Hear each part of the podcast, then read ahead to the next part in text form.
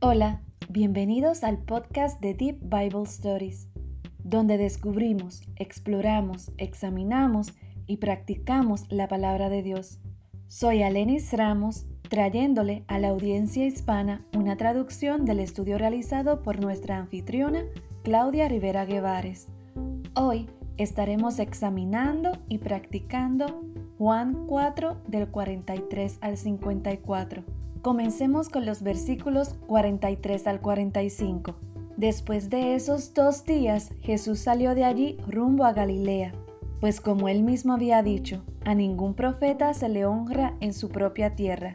Cuando llegó a Galilea, fue bien recibido por los galileos, pues éstos habían visto personalmente todo lo que había hecho en Jerusalén durante la fiesta de la Pascua, ya que ellos habían estado también allí.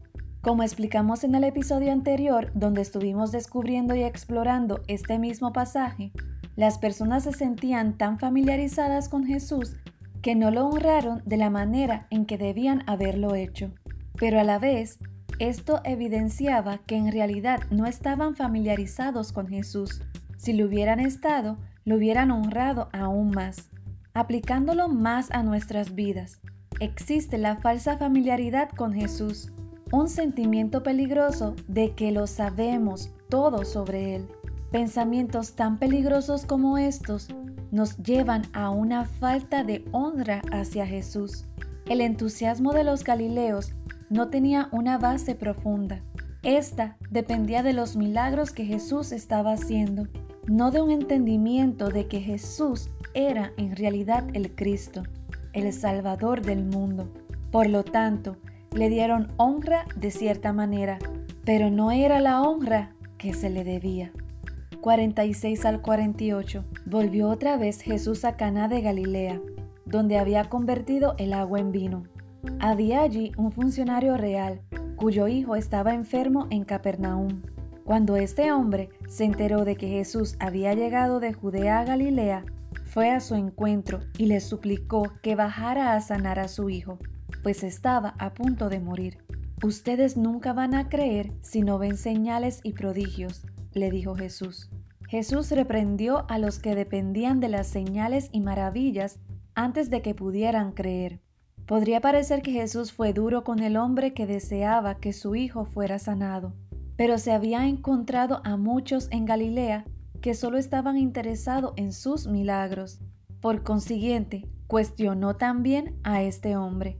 Las señales y maravillas de Dios evidentemente son cosas buenas, pero no deben ser el fundamento de nuestra fe. No debemos depender de ellas para que nos prueben que Dios es real. En sí mismas, las señales y maravillas no pueden cambiar un corazón. Israel vio señales increíbles en el monte Sinaí e incluso escuchó la misma voz de Dios.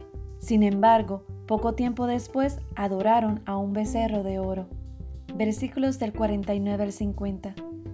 Señor, rogó el funcionario, baja antes de que se muera mi hijo. Vuelve a casa, que tu hijo vive, le dijo Jesús. El hombre creyó lo que Jesús le dijo y se fue.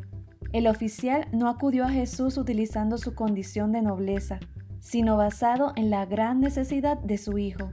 No resaltó sus méritos, sino que suplicó por misericordia. Ahora, Jesús no utilizó ningún efecto dramático en esa sanidad.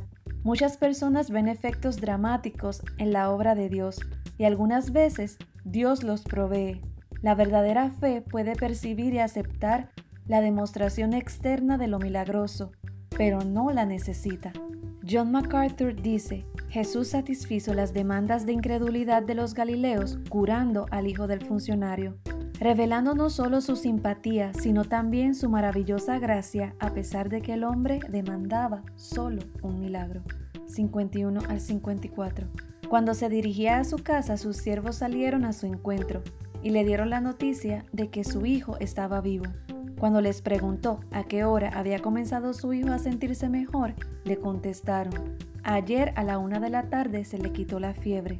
Entonces el padre se dio cuenta de que precisamente a esa hora Jesús le había dicho, tu hijo vive. Así que creyó él con toda su familia. Esta fue la segunda señal que hizo Jesús después que volvió de Judea a Galilea. Creer es recibirlo como dice Juan 1.12. Mas a cuantos los recibieron, a los que creen en su nombre, les dio el derecho de ser hijos de Dios. Por lo tanto, se trata de creer plenamente en quién es Él, creer plenamente en su nombre. ¿Qué significa esto? Bueno, Dios dice en Éxodo 3:14, Yo soy el que soy, respondió Dios a Moisés. Y esto es lo que tienes que decirles a los israelitas. Yo soy, me ha enviado ustedes. Dios estaba dirigiendo a Moisés cuando le preguntó cómo presentaría a Dios, su carácter, su ser al pueblo de Israel. John MacArthur explica, este nombre de Dios apunta a su existencia propia y eterna. Denota, yo soy el que soy, todavía seré. Nadie es como Él, nada es como Él. Él es indescriptible demasiado grandioso para que nuestras mentes lo comprendan. Y sin embargo, este es el mismo Dios al que Pablo hace referencia al declarar en Filipenses 2, 6 al 11, quien siendo por naturaleza de Dios, no consideró el ser igual a Dios como algo a que aferrarse. Por el contrario, se rebajó voluntariamente tomando la naturaleza de siervo y haciéndose semejante a los seres humanos, y al manifestarse como hombre, se humilló a sí mismo y se hizo obediente hasta la muerte, y muerte de cruz. Por eso Dios lo exaltó hasta lo sumo, y le otorgó el nombre que está sobre todo nombre, para que ante el nombre de Jesús se doble toda rodilla en el cielo y en la tierra, y debajo de la tierra, y toda lengua confiese que Jesucristo es el Señor, para gloria de Dios Padre. He citado y meditado sobre este pasaje tantas veces, pero me encanta el hecho de que el gran yo soy, aquel que era, es y será, el Todopoderoso y Santo, se encarnó para llevar el castigo destinado a los mentirosos, ladrones, asesinos, fornicarios, adúlteros, idólatras, humanos depravados, absolutamente me desconcierta. Y cuanto más lo conozco, continuamente me siento conducida a un mayor asombro, arrepentimiento y fe en quien es Él y en lo que Cristo ha hecho en la cruz, tomando el pecado del mundo, tu pecado, mi pecado, y siendo aplastado por la ira misma de su Padre hasta la muerte.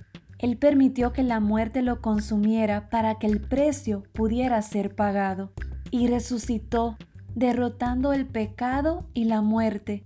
¡Qué Dios tan maravilloso!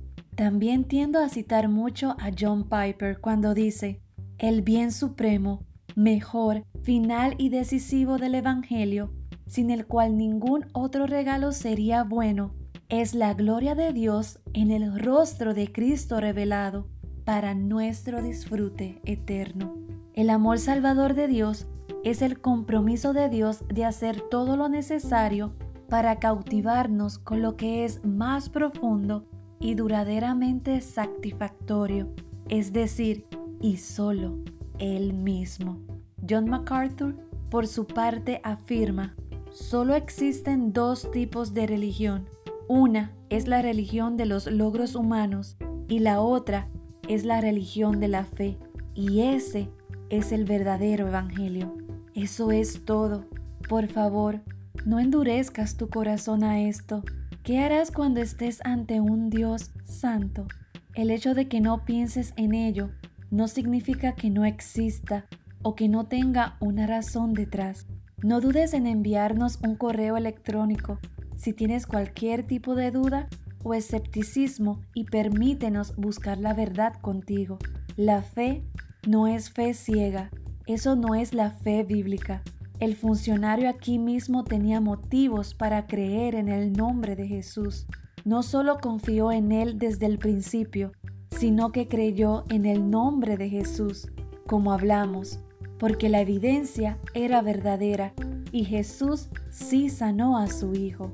Mucho más que eso, reconoció el mensaje, reconoció a Dios mismo. El mensaje es este.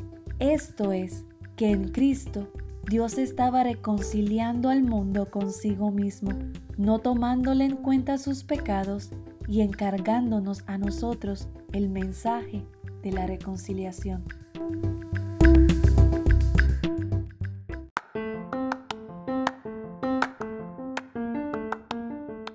Puedes encontrar más información en nuestro sitio web deepbiblestories.com, donde también encontrarás el calendario de estudio del libro que estaremos estudiando, en Instagram y Facebook como Deep Bible Stories, donde puedes enterarte cuando se publiquen nuevos podcasts.